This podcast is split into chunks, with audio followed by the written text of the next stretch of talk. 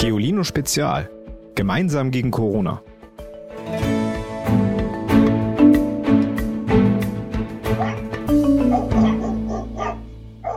Hallo ihr Lieben, ich bin's wieder, Ivy. Wir hängen ja gerade total viel zu Hause rum und dürfen keine Freunde treffen.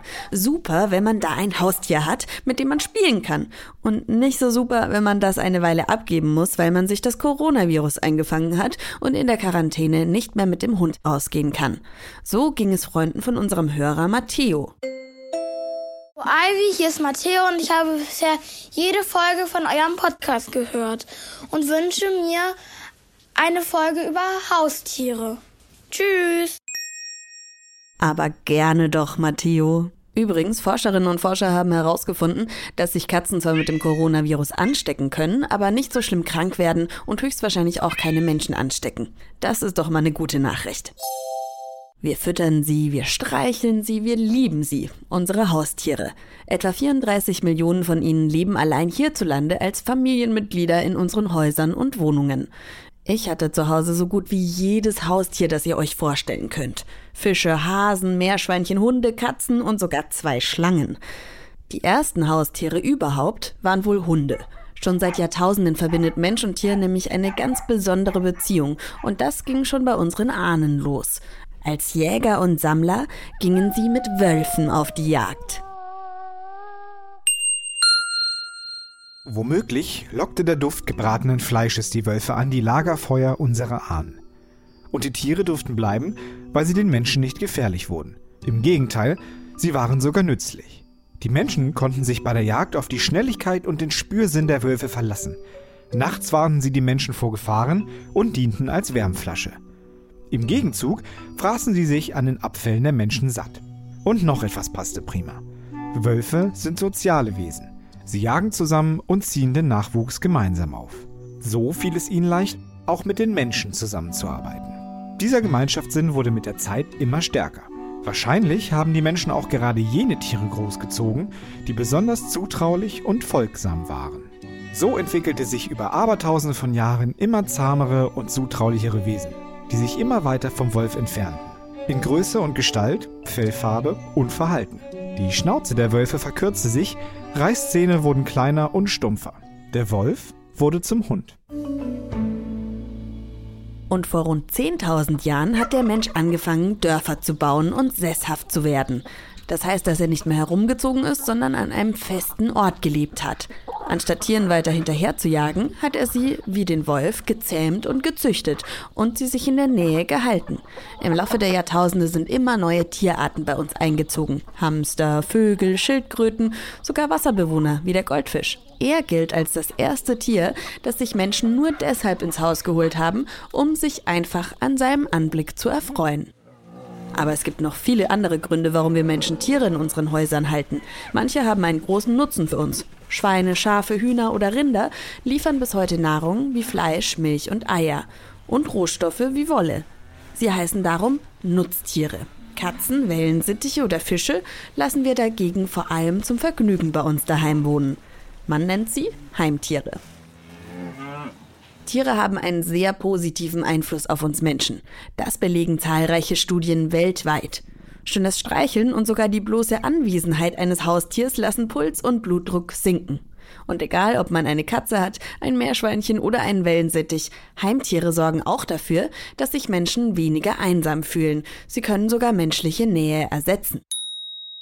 Ich habe für euch jetzt übrigens mal das Ranking der beliebtesten Heimtiere in Deutschland. Platz 5. Aquarien, beziehungsweise die Tiere, die in Aquarien leben. Fun Fact am Rande, Aquariumfans, beziehungsweise Menschen, die Fische im Aquarium pflegen, nennt man Aquarianer. Platz 4. Auf Platz 4 der beliebtesten Heimtiere sind Ziervögel, also zum Beispiel Wellensittiche oder Kanarienvögel. Rund 4 Millionen leben in deutschen Haushalten. Platz 3. Kommen wir zu den Top 3. Ganz unten auf dem Treppchen stehen Kleintiere, also Kaninchen, Meerschweinchen, Hamster. 5,2 Millionen leben in Deutschland. Vielleicht habt ihr es schon gemerkt, es fehlen jetzt nur noch Hunde und Katzen. Jetzt wird's spannend. Wer belegt Platz 2? Platz 2. Es sind die Hunde.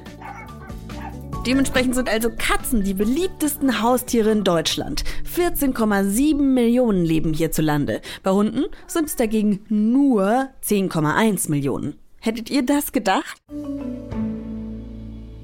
Liebes Geolino-Team, ich würde gerne einen Hund als Haustier haben.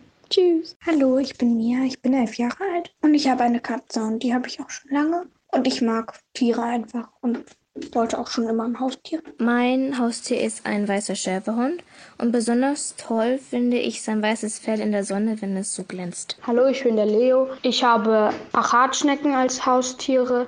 Sie kommen aus Afrika und sehen aus wie Weinbergschnecken, nur viel größer. Sie fressen am liebsten Gurke, Löwenzahn und Salat. Ich habe sie mir zum Geburtstag gewünscht, wo sie noch sehr klein waren.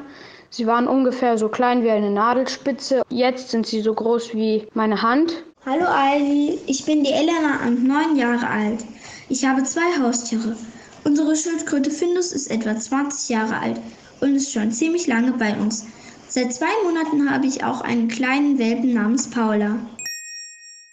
Am Ende findet also eigentlich so gut wie jeder, der sich ein Tier wünscht, auch eins, das zu ihm passt vielleicht auch manchmal eine Schnecke. Aber eine Sache muss man sich unbedingt klar machen, bevor man sich ein Tier ins Haus holt. Haustiere machen Freude, aber auch viel, viel Arbeit. Außerdem hat jedes Tier besondere Bedürfnisse. Ein Husky braucht jeden Tag viel Auslauf. Kaninchen leben ungern allein.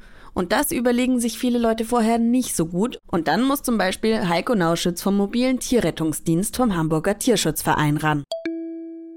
Hallo, Herr Nauschütz. Hallo. Was macht denn die mobile Tierrettung? Also wir von der Tierrettung sind den ganzen Tag unterwegs, werden zu verschiedenen Einsätzen gerufen. Zu einem werden Tiere im Straßenverkehr verletzt, oder Vögel fliegen gegen eine Glasfassade zum Beispiel.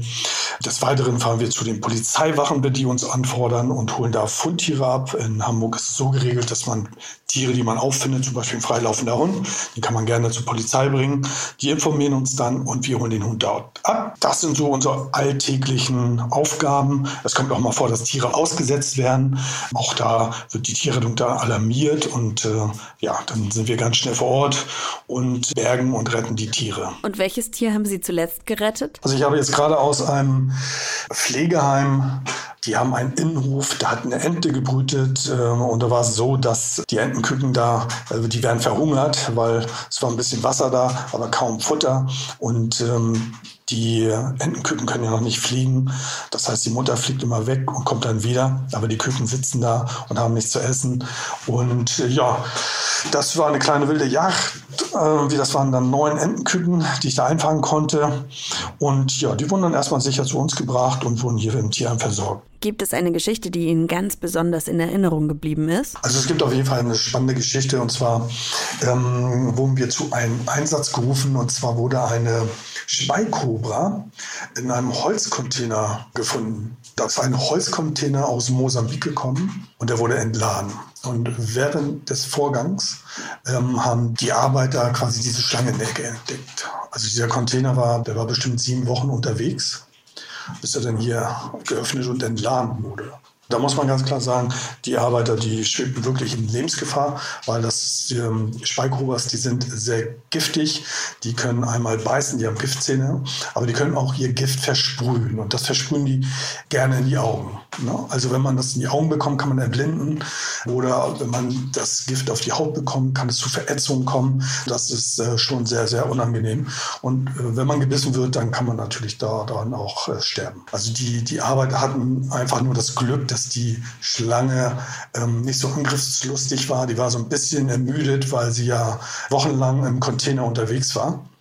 Und äh, das war eigentlich das Glück, dass da nichts weiter passiert ist. Die haben wir dann gesichert in einen Transportbehälter, äh, die dafür geeignet sind. Ne? Da haben wir Werkzeug dazu, Schlangenhaken, Schlangenzangen und äh, dementsprechend Transportbehälter. Und dann haben wir sie erstmal gesichert, eingepackt und ins Tierheim gebracht. Und was haben Sie dann mit der Schlange gemacht? Die holt ja jetzt niemand einfach so im Tierheim ab, oder? Genau, also die, die, die holt keiner ab. Das ist ja ein Wildtier. Wir können sie auch schlecht nach Mosambik zurückbringen. Die haben wir dann innerhalb Deutschlands in fachkundigen Händen weitervermittelt. Was ist denn jetzt zur Corona-Zeit anders an Ihrer Arbeit als vorher? Also Die aktuelle Lage ist so, dass wir zurzeit doppelt so viele Wildtiere aufgenommen haben wie im vergangenes Jahr. Das liegt daran, dass die Tiere erobern sich so ein bisschen die Stadt zurück. Die Menschen sind alle zu Hause. Daher können die Tiere frei durch die Stadt gehen. Und ähm, ja, wenn die Leute jetzt wieder auf die Straße gehen, sehen die natürlich auch viel, viel mehr Wildtiere. Demzufolge werden auch mehr Tiere dann einmal zu uns gebracht, aber wir fahren auch mehr Rettungseinsätze, wo wir diese Tiere dann bergen müssen, retten müssen. Zum Beispiel Eichhörnchen, die jetzt abgestürzt sind, wo der ganze Kugel unten liegt, äh, weil es so windig war. Oder Feldhasen, solche Sachen zum Beispiel. Er hat mir auch erzählt, dass Menschen manchmal mit ihren Haustieren überfordert sind. Sie können dann vielleicht das Essen nicht mehr bezahlen oder haben viel zu viele Haustiere und dann rufen sie die Tierrettung an. Was ihr also bedenken solltet, bevor ihr euch ein Haustier anschafft. Prüft zuallererst, leidet jemand in der Familie an einer Allergie. Dann macht das Tier nämlich wenig Freude, sondern eher Juckreiz und tränende Augen. Wohnt ihr zur Miete? Informiert euch, ob der Vermieter Haustiere überhaupt erlaubt. Überlegt, gibt es jemanden, der Katze oder Schildkröte versorgt, wenn ihr im Urlaub seid? Viele Tiere machen Unsinn. Katzen oder auch junge Hunde buddeln Topfpflanzen aus, kratzen an Möbeln und darauf solltet ihr und eure Eltern vorbereitet sein. Katzen leben lang, manchmal sogar 20 Jahre. Hunde schaffen auch leicht 12 Jahre. Kleine Schildkröten werden sogar 30 bis 40 Jahre alt. Nur wenn ihr sicher seid, es auch entsprechend lange versorgen zu können, solltet ihr euch ein Haustier anschaffen. Welches Tier zu euch passt, erfahrt ihr übrigens auch über den Online-Test des Bundesministeriums für Ernährung und Landwirtschaft unter www.bmel-durchblicker.de. Den Link packen wir euch auch nochmal in die Podcast-Beschreibung. Seid ihr euch sicher, dass ihr ein Haustier besitzen wollt, dann schaut mit euren Eltern im Tierheim vorbei. Die Mitarbeiter dort kennen jeden ihrer Bewohner. Vielleicht versteht ihr euch ja auch auf Anhieb gut mit einem bestimmten Tier und es findet ein neues Zuhause bei euch. Und sagt das auch weiter. Tiere aus dem Tierheim haben bei manchen Menschen einen schlechten Ruf. Ihnen haftet das Vorurteil an, aus problematischen Verhältnissen zu kommen.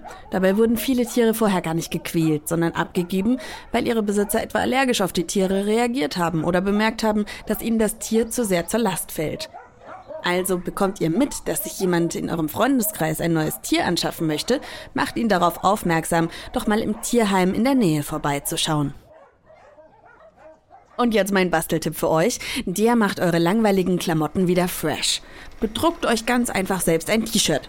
Zum Beispiel mit coolen Tatzen. Dann sieht es aus, als wäre eine Katze mit Farbe an den Pfoten über euer T-Shirt gelaufen.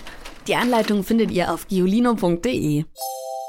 Wenn ihr jetzt euer Haustier knuddeln könnt, dann bin ich ganz schön neidisch. Im Gegensatz zu früher habe ich nämlich heute keins mehr.